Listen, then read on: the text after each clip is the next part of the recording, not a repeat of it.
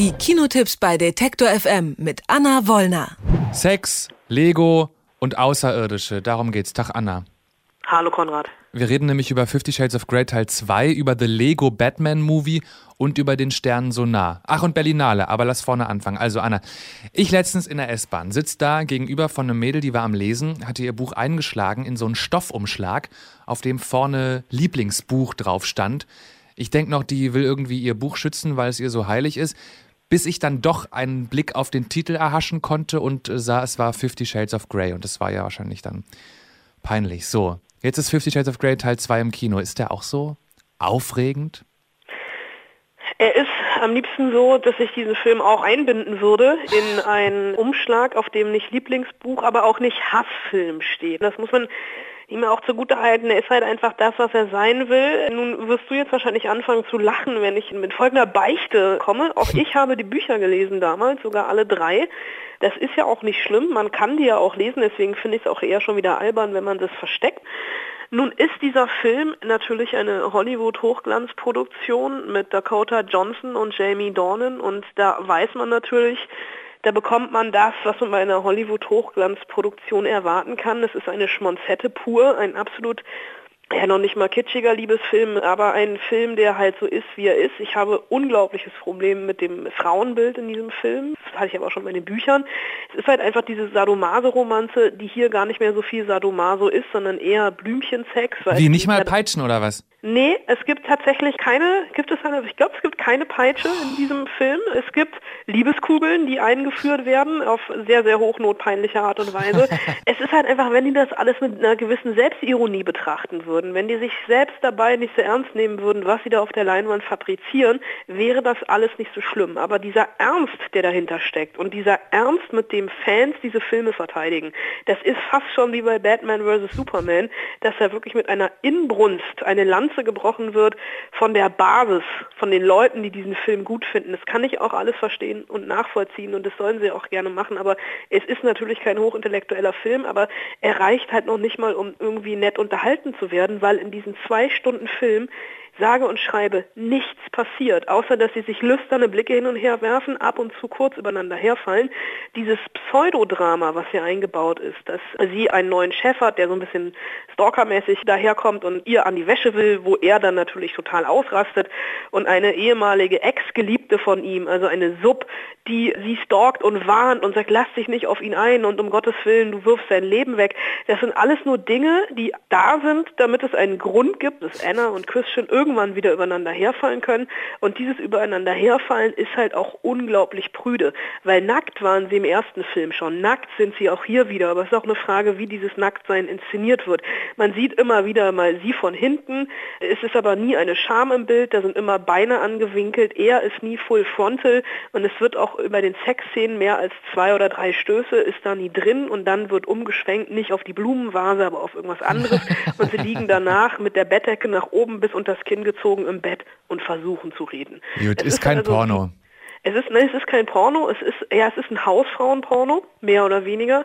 Und äh, das ist ein Film, der jede Fantasie des Buches irgendwie raubt.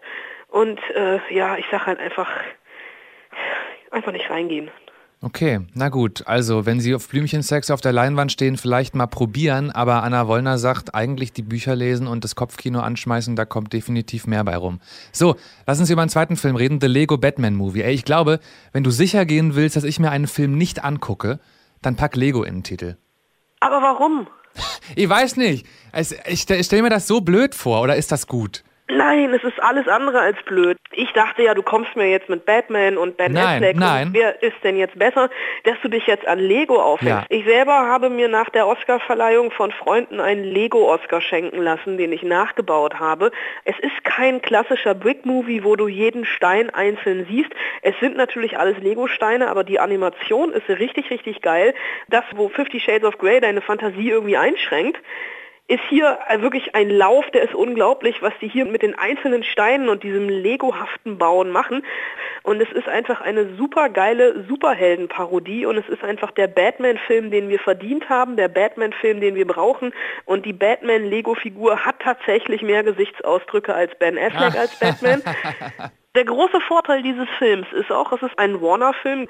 Warner hat auch noch Rechte an anderen Film-Franchises wie Harry Potter, der Herr der Ringe etc.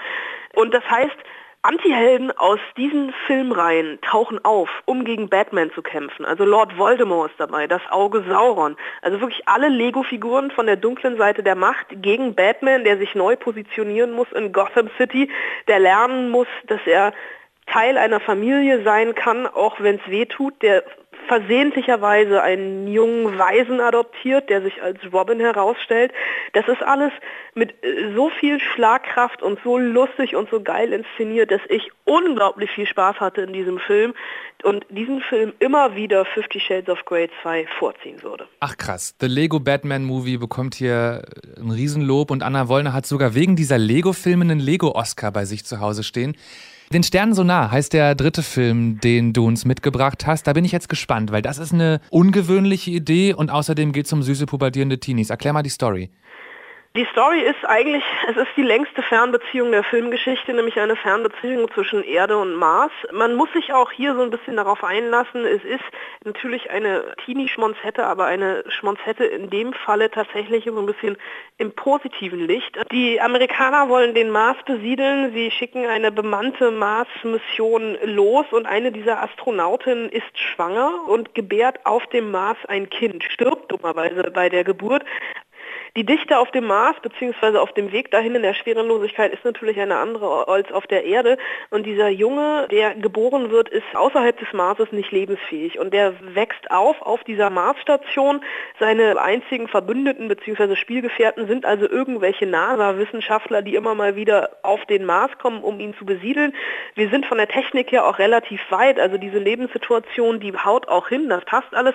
Aber irgendwann fängt er natürlich an, sich seinen Vater zu wünschen, den er nicht kennt, Umgang mit ganz normalen Teenagern. Er Skype mit einem Mädel auf der Erde und irgendwann hat er diesen Oberwissenschaftler, der auf der Erde dieses ganze Projekt überwacht, so weit, dass er zurückreisen kann auf die Erde. Das macht er und kommt dann tatsächlich als Marsmensch auf der Erde an und ist natürlich erstmal vollkommen überfordert mit diesem Setting, mit der Erde an sich. Er hat noch nie in seinem Leben Regen gesehen. Er hat immer noch dieses Mädel im Hinterkopf, fährt zu ihr, aber was soll er ihr sagen?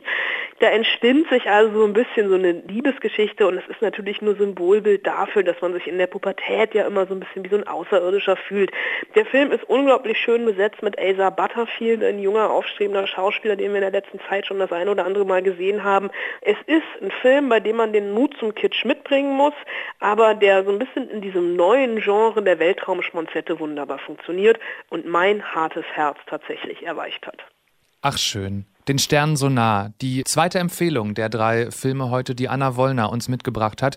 Und jetzt müssen wir aber, weil heute Eröffnungstag der Berlinale ist, des großen Filmfestivals in unserer Hauptstadt, auch noch kurz darüber sprechen. Lass uns vielleicht ganz kurz die wichtigsten Punkte klären. Erstens, welchen A-Promi wirst du die Hand schütteln dieses Jahr? Ich werde morgen schon dem A-Prominenten Danny Boyle die Hand schütteln. Stanley Tucci, Army Hammer, Robert Pattinson, Jetzt muss ich kurz überlegen, Wolverine. Äh, ist Hugh Jackman, also das sind alles Namen, die auf der Berlinale uns in den nächsten zehn Tagen begegnen werden und ich merke schon, du musstest bei Stanley Tucci und Army Hammer kurz nachdenken. Da merkt man schon, dass die Stardichte auf der Berlinale in diesem Jahr doch eigentlich etwas mau ist, hm. weil viele, die eigentlich kommen sollten, wie Ewan McGregor, der Hauptdarsteller in Trainspotting 2, oder Penelope Cruz schon gar nicht mehr anreisen werden. Wer wird den peinlichsten Auftritt auf einer Berlinale Party hinlegen? Hoffentlich nicht ich. Könnte schon daran scheitern, dass ich auf möglichst wenig Berlinale Partys gehe. Ansonsten ist das ja tatsächlich immer so, dass man auf jeder Party, auf die man dann, dann doch mal geht, die gleichen Nasen trifft. Gefühlt ist man damit beschäftigt, mit dem Taxi von Party A zu Party B zu fahren, da das Buffet abzuchecken. Wenn das nicht ganz so gut ist, einfach wieder zur nächsten Party zu fahren. Man ist also eigentlich immer mehr unterwegs oder steht sich dann in überfüllten Hotelsälen etc. sehr, sehr lange auf den Füßen rum. Deswegen versuche ich tatsächlich Berlinale Partys Partys in der Regel zu meiden. Das harte Leben im Filmbusiness. Ja. Auf welchen Film freust du dich am meisten, ganz persönlich? Jetzt muss ich aufpassen, was ich sage. Ich freue mich sehr auf den Film Call Me By Your Name mit Army Hammer von dem Regisseur, dessen Namen ich peinlicherweise vergessen habe, der aber schon eine Bigger Splash gemacht hat. Eine schwule Liebesgeschichte im Sommer 83 in Norditalien und ich sage diesen Film nicht nur, weil Army Hammer dort kurze Adidas-Hosen und Converse-Schuhe trägt. Wer kriegt den goldenen Bären? Du für diese Frage an Berlinale Tag 1, 18 Wettbewerbsfilme in der Konkurrenz, sechs außerhalb der Konkurrenz, ich natürlich noch keinen gesehen habe. Wobei man kann das Feld schon eingrenzen. Es gibt ja diese goldene Berlinale Regel, dass immer ein Film, der an den ersten vier Tagen oder fünf Tagen morgens um neun in der Pressevorführung läuft, also dann, wenn man entweder noch zu Hause verkatert im Bett liegt oder nach Kaffee dürstend im Berlinale Palast sitzt.